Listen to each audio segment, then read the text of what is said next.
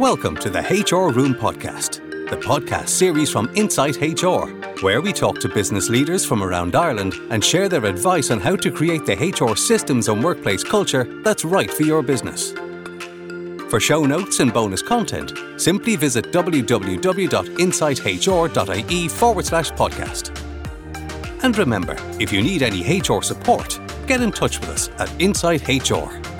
Whether it's conducting a complex workplace investigation, filling a gap by providing you with a virtual or on-site HR resource, or providing advice via our HR support line, we'll help you resolve whatever human resources challenge your business is facing. Okay, let's get started. Hello and welcome to another episode of the HR Room Podcast. With the cost of living crisis and the war for talent both still raging on, many employers are still trying to find the balance between pay, benefits, well-being and everything else in the hopes of retaining and attracting talent. But does the answer to these challenges lie in looking at your strategy with wellness at its core? Well, to take a closer look at this topic today and to discuss the results of PwC's recent global workforce survey, we're delighted to be joined by Louise Shannon, Senior Manager, Reward and Workforce Strategy at PwC Ireland. Thanks for joining us, Louise. How are you? Thanks, Owen. I'm very good. Yeah, excited to be here. Brilliant stuff. And as always, we're joined by our very own Mary Cullen, Founder and Managing Director here at Insight HR. How are you, Mary? I'm great, thanks, Owen and Louise. We're excited to have you here too. Brilliant stuff. So we'll jump right in. So I suppose, Louise, I'll kick off with yourself. So I know in a recent article, Louise, you mentioned that a focus on total wellness will bring the best returns for organisations. Can you talk to us a little bit about that concept, total wellness? What does it mean? What does it cover? That kind of stuff. Yeah. So firstly, I think the whole area of employee wellness has never been more prominent. A recent PwC study found that 85% of workers said their well-being had declined during the pandemic. So I think the pandemic showed how quickly everything can change, and I suppose in a way how fragile life is. Things have evolved now, I think, to a place where many people want work to fit around their life as opposed to the other way around. And we're seeing a greater emphasis on things like work-life balance and meaningful work. So wellness in the workplace has definitely become a strategic priority for many organizations. And I think in light of this, a key differentiator for organizations would be to have employee wellness front and center in their reward strategy. So I specialize in the area of reward consulting, and I definitely think now is the time to start rethinking and repurposing our total reward offerings to focus on total wellness. And so in practical terms, what do I mean by that? Well, we see total wellness as a combination of 6 elements: physical, emotional, mental, social, career, and financial wellness. And so what I'm talking about here is repurposing how you deliver and view reward by aligning with those 6 elements. So it's splitting up, I suppose, the buckets of compensation, benefits, career progression, flexibility, all those things that you already have in place, but under each of these with a focus on total wellness. So you're trying to ensure that your employees' overall holistic wellness needs are met. You know, so it's not just about a once-off initiative. And then alongside this, I think, is incorporating those data-driven insights to understand your employee needs and what they value, so you can align employee preferences to their total wellness. And by doing this, then it becomes a bottom-up approach rather than employer-led. And the focus then is more on the person and not necessarily what the role attracts.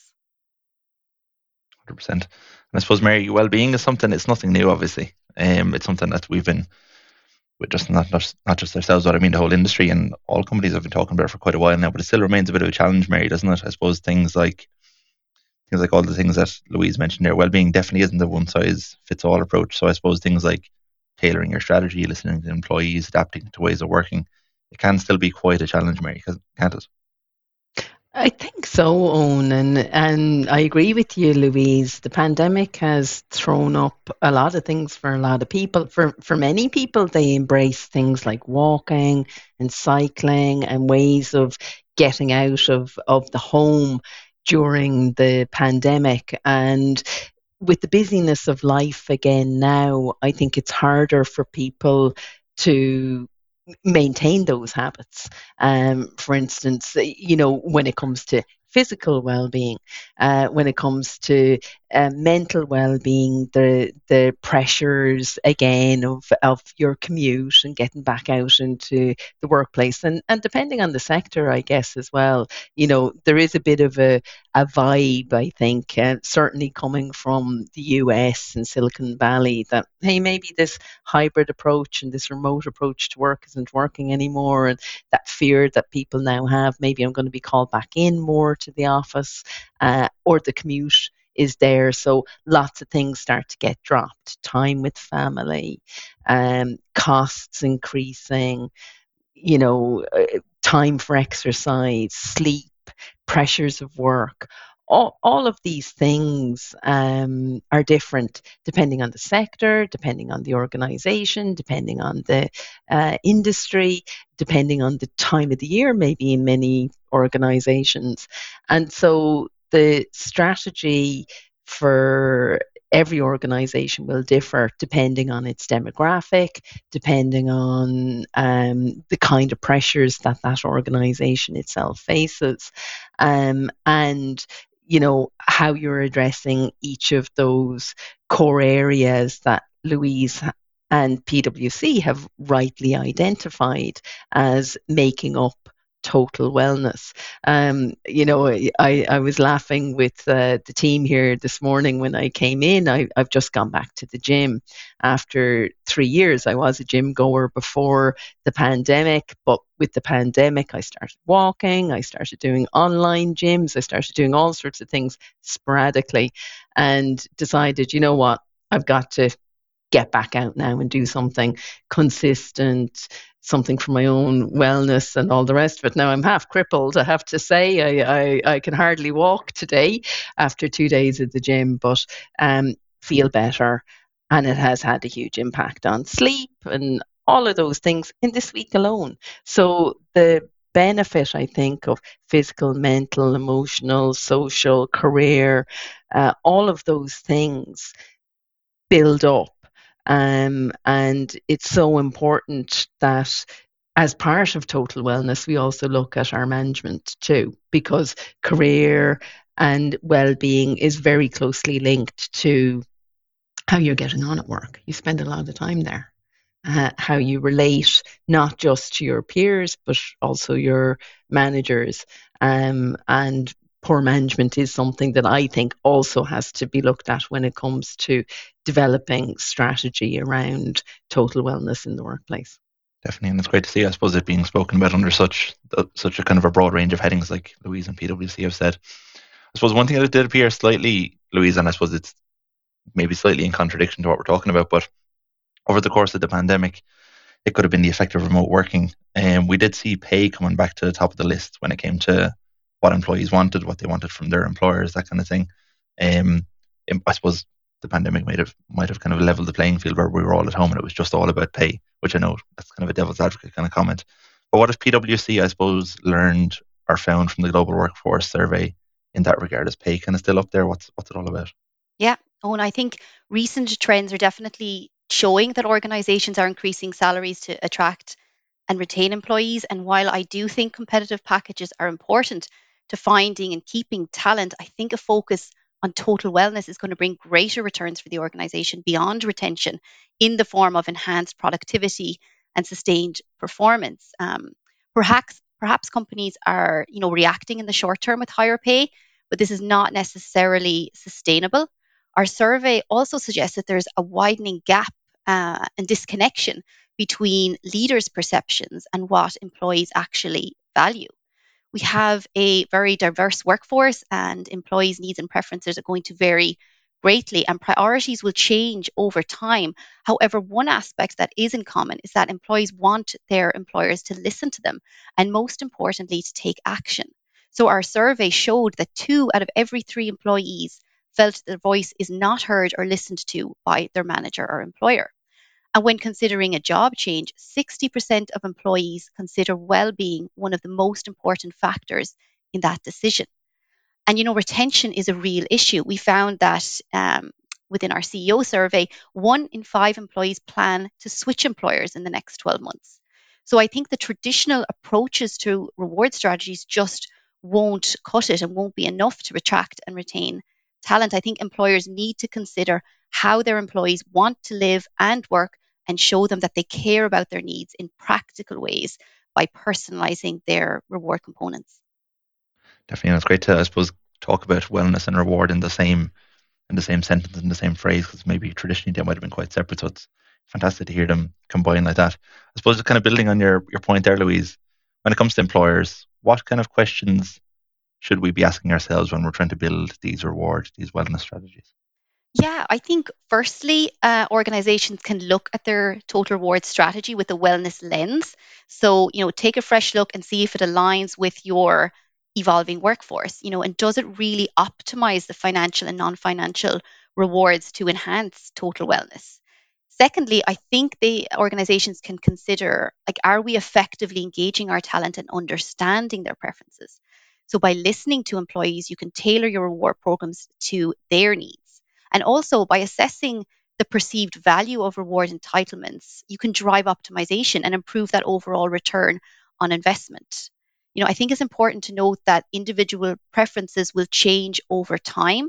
So an offering that evolves to suit the changing needs of the employee is going to deliver the greatest value. I think incorporating an element of choice is something that we're going to see a lot more of in the market.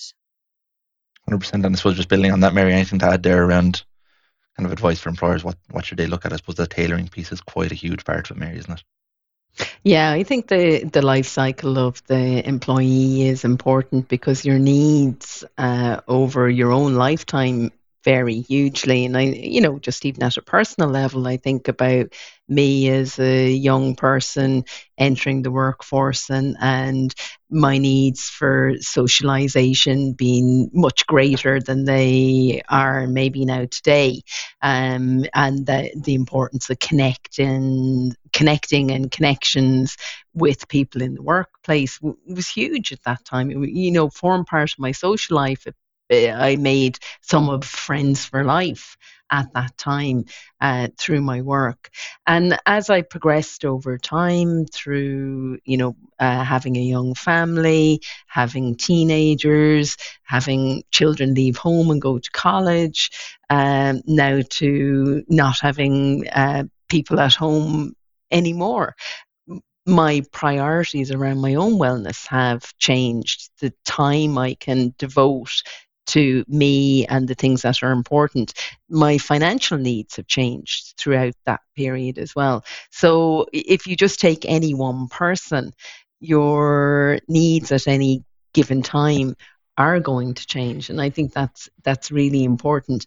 One thing that always concerns me, and I hear a lot of people talking about the idea that corporate life didn't suit them because of family, and because of that they left corporate life and maybe went into consulting or took up other roles or roles that were less demanding on their time. And I do think when it comes to wellness and total wellness and reward, really looking at parenting and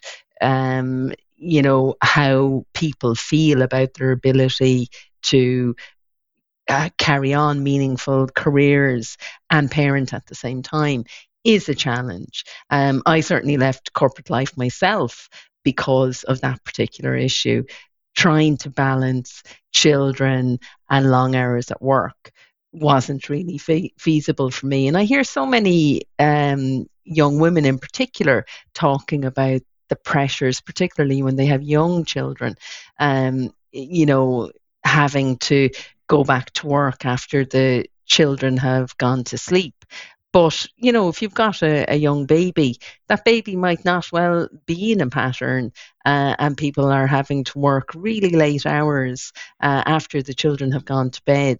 And I think these are some of the things that HR really do need to look at. There's work, there's the need of the business, and there is the need of the individual. And I think you're missing a trick if you don't really look at those issues and really think about, well, what can we do? If it comes back to what Louise is saying, we're listening to employee voice. Are we giving people opportunity to say, well, what's the reality of their life? working in this organisation, because behind, I suppose, a lot of strategies out there are individuals, and individuals are having experiences, whether they're financial pressures, working hour pressures, workload pressures, poor management, poor nutrition, poor sleep, lack of time. These are very real issues. Or maybe as you're aging, your position in the workforce, your things like menopause, health issues, all of these play into your overall sense of well-being. And I think it's really important that we are listening carefully to what people have to say and what is the experience of individuals.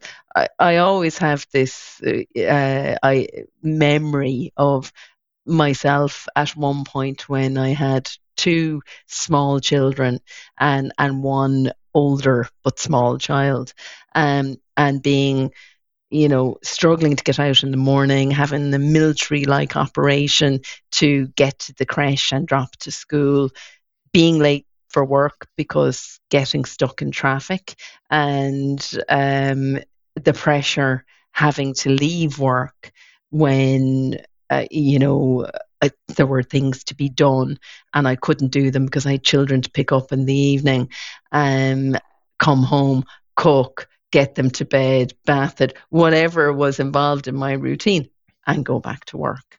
And that was hard, and that unfortunately has not changed in lots and lots of organizations. And I do think it's family and pressure and time and work really needs to be considered. Mm-hmm. 100%. I suppose Mary, kind of in a similar point then, I know there's a lot of obviously movement in the jobs market lately, and if people are, I suppose, suffering from, I'm not sure what the term is, but if there's bad well-being, if they have a bad well-being balance, work-life balance in the current company, they'll be looking at other companies, won't they? They'll be looking at things like pay is quite visible. When you look at a new role, pay is quite visible. But I suppose something like well-being isn't as apparent until you arrive in that new organisation, Mary, is it? So I suppose well-being is particularly important when you want to keep your staff as well, Mary, isn't it? Because it's one of those things that, to a certain extent, it's within the company's control, Mary. Would I be right in saying that? I think it is, but there's always the demand and pressure of work too. So, you know, there is a balance, and, you know, there's no utopia out there. There's no company that's going to say, listen, come in and just have a great time, mix and mingle while you're here all day, and you don't have to achieve certain tasks or objectives during your day. So there's no utopia out there, but maybe I think the pandemic has taught us that we can have a better quality of life if certain things are in place. And I think it's wonderful that well-being has come to the focus, and so many organizations now are looking at, you know, mental health days and time off for things that matter to employees, whether that's getting involved in local communities or with voluntary groups, and, you know, talks on nutrition and balance and work-life balance, and you know, the availability of apps. I love my apps for meditations and all of that. I mean, I really embraced this whole personal wellness journey because it has made such a huge difference to my life. But I still work really hard. And I'm sure that's true of you, Louise, and I know it's true of you, Owen. We work really hard, and all of us have to balance our lives with our working life. Money matters, of course. It really matters now. We all go to the supermarket and find that, you know, when we look at our basket, the costs have increased. Our electricity costs have increased. Our heating our homes has increased. Just everything seems to have increased. Clothes, food, commodities, socializing, everything has increased. So our financial wellness plays in as well. So to me, there's a lot of things that employers need to think about, but they can't solve every problem either. I love what PwC are doing in terms of looking at each area, because for each area, if you've got financial issues, if you're in financial trouble, if you aren't able to feed your family with your income, if your family have poor nutrition because you're not earning enough money, then these things are really going to impact on your productivity. It's going to impact on your happiness. It's going to impact on your family's wellness, and lead to issues, mental health issues and illness. That's just part of life. So I think it is important that employers are looking at these things and really thinking them through carefully. Definitely, and there's so many parts to it, and I suppose that'll be reflected in the fact that, Louise, we're dedicating a full month to well-being on the podcast, and we're only touching on maybe 3 or 4 topics that are only touching the surface when it comes to well-being. So I suppose, but there's also, look, a lot of benefits from this as well. So, Louise, I know, although there's no utopia, there is some potential benefits to getting this right, in a sense, for companies. Louise, isn't there? What are the ones that kind of jump out to you? Mm-hmm, for sure. I think a key benefit, as we've touched on, is enhanced workforce productivity, and there's a lot of evidence to support this.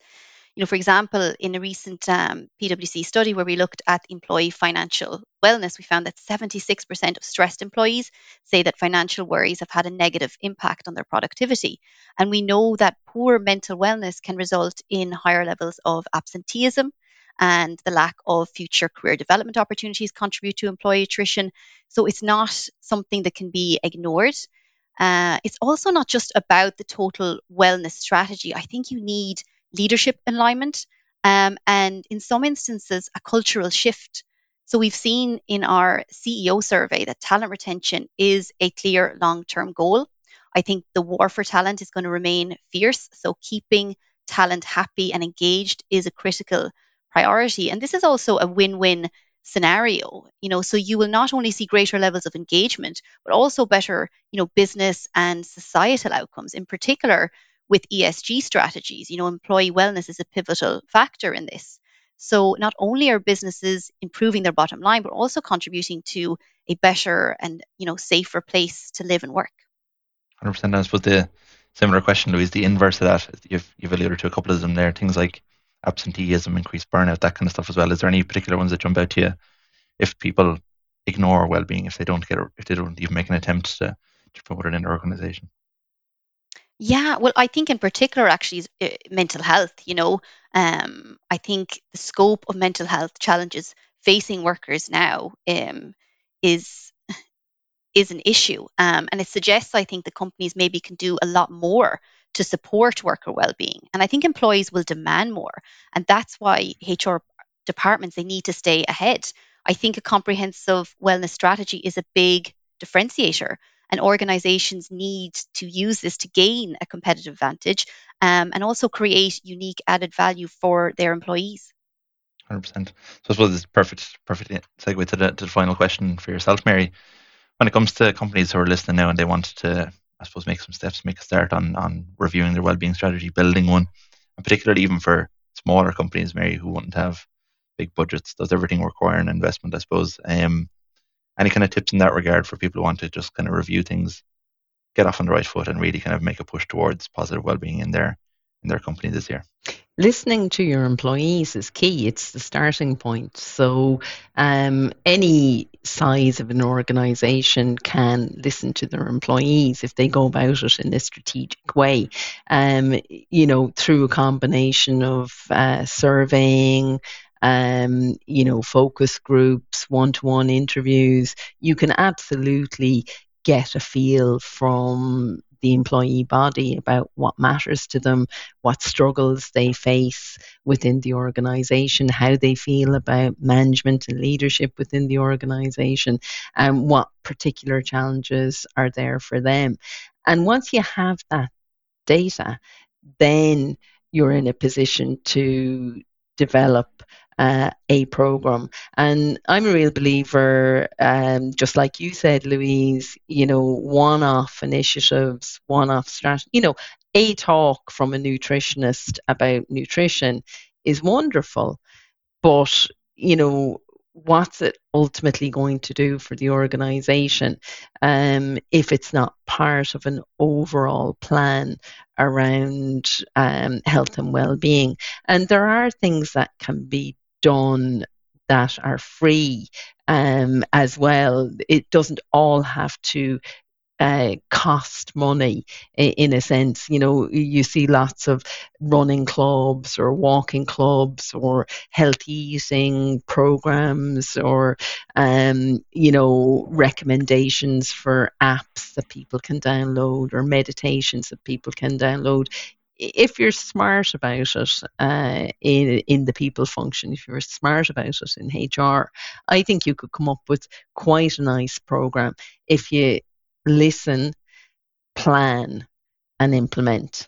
And I'll always say that no matter what the size of the organization, you can come up with a program, cost it out, budget for it, look for support for it from the senior management. But again, you've got to get your ducks in a row. You've got to budget and plan and figure it out. You're never going to get approval for anything unless you have a plan.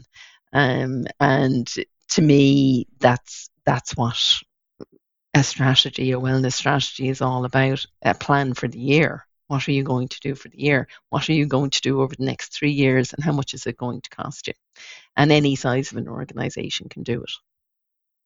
100%. That's something we say so often on this podcast. It's about kind of looking internally, listening to your employees, looking at what's out there. I mean, things like the PwC surveys are huge. Tons of insights in there about what you can do. And there's a lot of things where you could read that and look at it and say, actually, that's free. That's just a leadership style. That's just something else.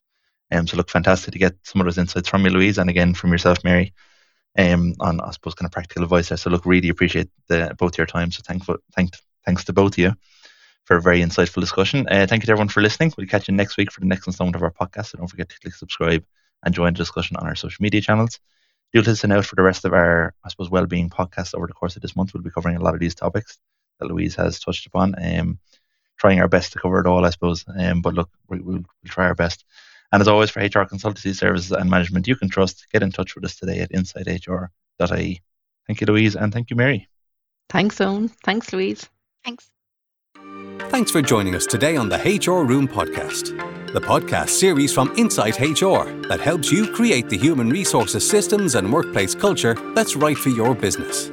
For show notes and bonus content, go to www.insighthr.ie/podcast. That's www.insighthr.ie/podcast. We'd love it if you subscribe, like, and share the show with any friends and colleagues who are looking for fresh ideas on how to create the ideal workplace for their business. And remember, if you need any HR support, get in touch with us at Insight HR. Whether it's conducting a complex workplace investigation, filling a gap by providing you with a virtual or an on-site HR resource, or providing advice via our HR support line, we'll help you resolve whatever human resources challenge your business is facing. Thanks, and see you soon.